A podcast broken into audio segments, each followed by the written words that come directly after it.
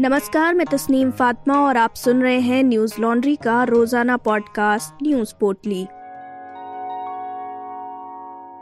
आज है सात फरवरी, दिन सोमवार। कर्नाटक में हिजाब, बनाम, भगवा स्कार्फ विवाद थमने का नाम नहीं ले रहा है। सोमवार को उडुपी ज़िले के कुंडापुर में सरकारी जूनियर पीयू कॉलेज ने हिजाब पहनकर आई छात्राओं को अलग कक्षा में बैठाया।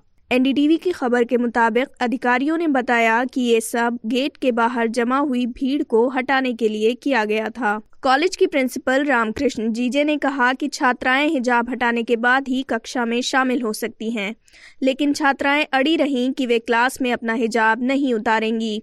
वहीं Kalavara, Varadaraj, M Shetty government first grade college Kundapur में हिजाब पहनकर आई छात्राओं को वापस घर भेज दिया गया।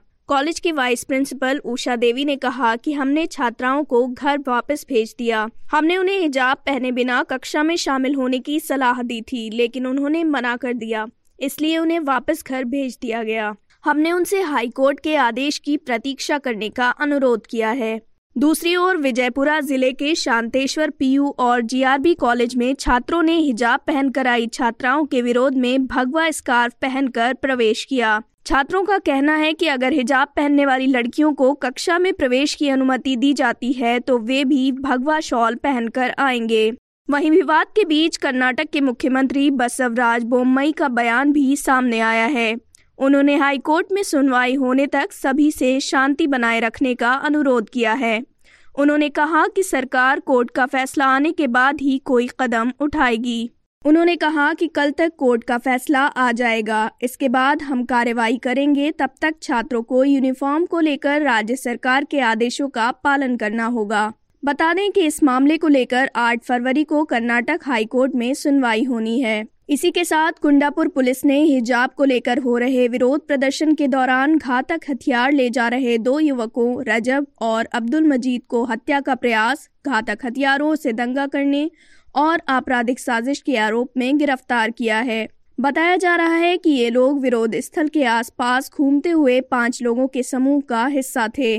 कोंडापुर पुलिस ने एनडीटीवी को बताया कि उन्हें इस मामले के संबंध में सूचना मिली थी, जिसके बाद पुलिस धरना स्थल पर पहुँची और दोनों आरोपियों को गिरफ़्तार कर लिया और तीन लोग भागने में सफल रहे। इन दोनों के खिलाफ सात मामले दर्ज हैं। त्रिपुरा में बीजेपी विधायक सुदीप रॉय बर्मन और उनके सहयोगी आशीष कुमार साहा ने सोमवार को त्रिपुरा विधानसभा से इस्तीफा दे दिया। सुदीप राय बर्मन और आशीष साहा ने विधानसभा अध्यक्ष रतन चक्रवर्ती को अपना त्याग पत्र सौंपा। इंडिया डॉट कॉम की खबर के मुताबिक सुदीप ने इस्तीफे के बाद कहा कि इस्तीफे के बाद हमने राहत की सांस ली है। इस निरंकुश मानसिकता के साथ राज्य कभी भी समृद्ध और विकसित नहीं हो सकता है। सुदीप ने मीडिया से बात करते हुए कहा कि यहाँ के लोग वामपंथ से बदलाव चाहते थे। हमें लोगों ने भाजपा में शामिल होने के लिए मजबूर किया। हमें बदलाव मिला, लेकिन ये बदलाव अच्छे के लिए नहीं था। उन्होंने आगे कहा कि सरकार ने लोकतांत्रिक आवाज़ों को कुचल दिया है। यहाँ कुशासन है, मीडिया को धमकाया जा रहा है, और मुख्यमंत्री कार्यालय द्वारा सुर्खियाँ बटोरी जा रही हैं। हमारा इस्तीफा इन सभी के खिलाफ विरोध का प्रतीक है। हमने लंबे समय तक बर्दाश्त किया है। हमने सोचा था कि भाजपा सरकार समझदार होगी, लेकिन ऐसा नहीं है।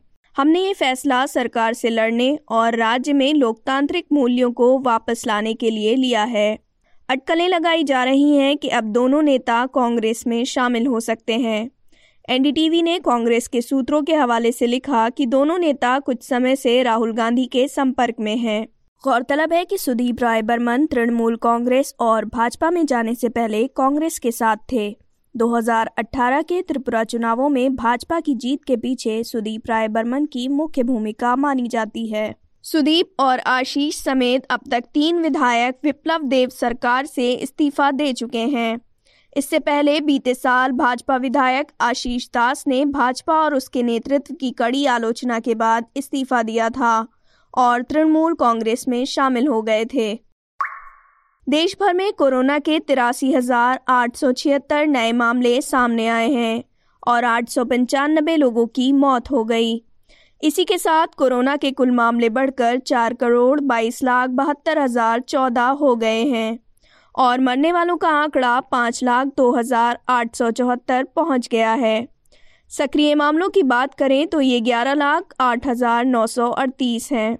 वहीं बीते 24 घंटों में एक लाख निन्यानबे हज़ार चौवन लोग कोरोना से ठीक भी हुए हैं, जिसके बाद कोरोना से ठीक हुए लोगों की संख्या बढ़कर चार करोड़ छः लाख साठ हज़ार दो सौ दो हो गई है। डेली पॉजिटिविटी रेट सात दशमलव दो पाँच फ़ीसदी और वीकली पॉजिटिविटी रेट नौ दशमलव एक आठ फ़ीसदी है। देशव्यापी कोरोना टीकाकरण अभियान के चलते अब तक कुल एक करोड़ लोगों को वैक्सीन की डोज लगाई जा चुकी है। कोरोना के घटते मामलों के मद्देनजर दिल्ली समेत उत्तर प्रदेश, बिहार, उड़ीसा और केरल में सोमवार से कक्षा नौ से बारह के छात्रों के लिए स्कूल फिर से खोल दिए गए। नर्सरी से आठवीं तक के बच्चों के लिए स्कूल चौदह फरवरी से खोले जाएँगे। हालाँकि दिल्ली में ऑफलाइन क्लासेस के साथ साथ ऑनलाइन क्लासेस भी जारी रहेंगी। बता दें कि केंद्र ने पिछले हफ़्ते पाँच प्रतिशत से कम सकारात्मकता वाले ज़िले के स्कूलों को फिर से खोलने की अनुमति दी थी, लेकिन स्कूल खोलने का फैसला राज्य सरकारों पर छोड़ दिया गया था। सावित्रीबाई फुले पुणे विश्वविद्यालय की प्रोफेसर शांतिश्री धुलीपुड़ी पंडित को सोमवार को दिल्ली के जवाहरलाल नेहरू विश्वविद्यालय की पहली महिला वाइस चांसलर के रूप में नियुक्त किया गया। शांतिश्री ने एम. जगदीश कुमार की जगह ली है, जो पाँच साल का कार्यकाल समाप्त होने के बाद जेएनयू में कार्यवाहक वाइस चांसलर का प्रभार संभाल रहे थे। उन्हें पिछले सप्ताह ही यूजीसी के अध्यक्ष के रूप में नियुक्त किया गया है। शांतिश्री जेएनयू की तेरहवीं कुलपति हैं, जिन्हें कार्यभार संभालने के लिए पाँच साल के लिए नियुक्त किया गया है। शिक्षा मंत्रालय के मुताबिक राष्ट्रपति रामनाथ कोविंद ने शांतिश्री को जेएनयू के कुलपति के रूप में नियुक्त करने की मंजूरी दी है। बलात्कार और हत्या के मामले में जेल में सजा काट रहे डेरा सच्चा सौदा के प्रमुख गुरमीत राम रहीम को कोर्ट ने 21 दिन की फरलो दी है। एबीपी न्यूज़ के मुताबिक राम रहीम को उनकी माँ की बीमारी के कारण फरलो दी गई है। इससे पहले मई 2021 में राम रहीम को 48 घंटे के लिए पैरोल मिली थी। राम रहीम ने परिवार के साथ रहने के लिए 31 जनवरी को सिरसा के डिविजनल कमिश्नर के पास फरलो के लिए आवेदन किया था। राम रहीम 7 फरवरी से 27 फरवरी तक फरलो पर रहेंगे। उन्हें इक्कीस दिनों के लिए सिरसा हेडक्वार्टर में नहीं, बल्कि गुरुग्राम में रहना होगा। ऐसे में उन्हें मुख्यालय जाने या डेरा प्रेमियों के साथ खुलेआम मिलने की इजाज़त नहीं होगी। राम रहीम की पूरी सुरक्षा की ज़िम्मेदारी गुरुग्राम पुलिस को सौंपी गई है। बता दें कि फरलो छुट्टी की तरह होती है, जो सज़ा काट रहे कैदियों को दी जाती है। इसमें वो दिए गए समय के भीतर अपने घर लौट सकते हैं। गौरतलब है कि गुरमीत राम रहीम 25 अगस्त 2017 से दो साध्वियों से बलात्कार और पत्रकार की हत्या के मामले में जेल की सजा काट रहे हैं। सीबीआई की विशेष अदालत ने उन्हें दोषी करार देते हुए सुनारिया जेल भेज दिया था। बीते 27 अगस्त को इस मामले में सुनारिया जेल में ही सीबीआई ने राम रहीम को 20 साल की सजा सुनाई थी। वहीं पत्रकार रामचंद्र छत्रपति और रणजीत सिंह की हत्या के मामले में भी उन्हें दोषी ठहराया गया था। अदालत ने डेरा प्रमुख पर 31 लाख रुपए का जुर्माना भी लगाया था और आधी राशि पीड़ित परिवार को मुआवजे के तौर पर देने का फैसला सुनाया था। चीन ने रविवार को 60 अरब डॉलर के सीपीईसी निवेश कार्यक्रम में पाकिस्तान के साथ करीबी सहयोग का संकल्प लिया और कश्मीर मुद्दे का शांतिपूर्ण तरीके से समाधान खोजने की बात कही। चीन ने स्थिति को पेचीदा बनाने वाली एक तरफा कार्रवाई का विरोध किया है। सरकारी समाचार एजेंसी सिन्हुआ के मुताबिक शी जिनपिंग ने इमरान खान के साथ अपनी बैठक में कहा कि चीन राष्ट्रीय स्वतंत्रता, संप्रभुता, गरिमा की रक्षा करने और आतंकवाद से लड़ने में पाकिस्तान का दृढ़ता से समर्थन करता है। उन्होंने आगे कहा कि चीन सीपीईसी के विकास और प्रमुख परियोजनाओं के कार्यान्वयन को सुनिश्चित करने के लिए पाकिस्तान के साथ हाथ मिलाने को तैयार है। वहीं दोनों देशों की तरफ़ से जारी किए गए संयुक्त बयान में कहा गया है कि दोनों पक्षों ने क्षेत्रीय सहयोग को बढ़ावा देने, क्षेत्र में शांति, स्थिरता और साधा समृद्धि के लक्षण को आगे बढ़ाने के लिए सभी बकाया वादों के समाधान और बातचीत के महत्व पर ज़ोर दिया। साथ ही चीन, पाकिस्तान, आर्थिक गलियारे सीपीईसी का समर्थन करना भी जारी रखेगा। बता दें कि दोनों पक्षों ने सीपीईसी के दूसरे चरण के तहत औद्योगिक सहयोग को बढ़ावा देने के लिए शुक्रवार को एक समझौते पर हस्ताक्षर किए हैं। बयान में आगे कहा गया कि पाकिस्तान ने चीन को जम्मू और कश्मीर की स्थिति पर नवीनतम घटनाओं के बारे में जानकारी दी, जिसमें उसकी चिंताओं और मौजूदा स्थिति के मुद्दे शामिल हैं। चीन ने दोहराया कि कश्मीर मुद्दा इतिहास का बचा हुआ विवाद है और इसे संयुक्त राष्ट्र, चार्टर प्रासंगिक सुरक्षा परिषद के प्रस्तावों और द्विपक्षीय समझौते के आधार पर शांतिपूर्वक हल किया जाना चाहिए। चीन स्थिति को जटिल बनाने वाली किसी भी एक तरफा कार्रवाई का विरोध करता है। दोनों पक्षों ने अफ़गानिस्तान की स्थिति और मानवीय सहायता में तेज़ी लाने की आवश्यकता पर भी चर्चा की।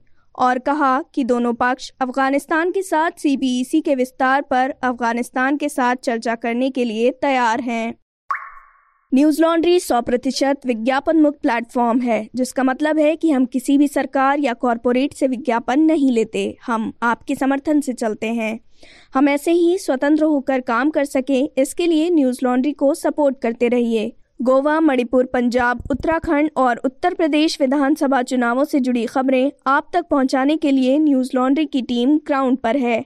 हमारे assembly election 2022 NL Sena project को सपोर्ट कीजिए ताकि हम स्वतंत्र होकर जनहित की खबरें आप तक ला सकें। हमारे एनएल सेना प्रोजेक्ट को सपोर्ट करने के लिए हमारी website Hindi dot Newslaundry dot com पर जाएँ। इसी के साथ आज की न्यूज़ पोर्टली में बस इतना ही। नमस्कार। न्यूज़ लॉन्ड्री के सभी पॉडकास्ट ट्विटर आई और दूसरे पॉडकास्ट प्लेटफॉर्म पे उपलब्ध हैं। खबरों को विज्ञापन के दबाव से आज़ाद रखें। न्यूज़ लॉन्ड्री को सब्सक्राइब करें।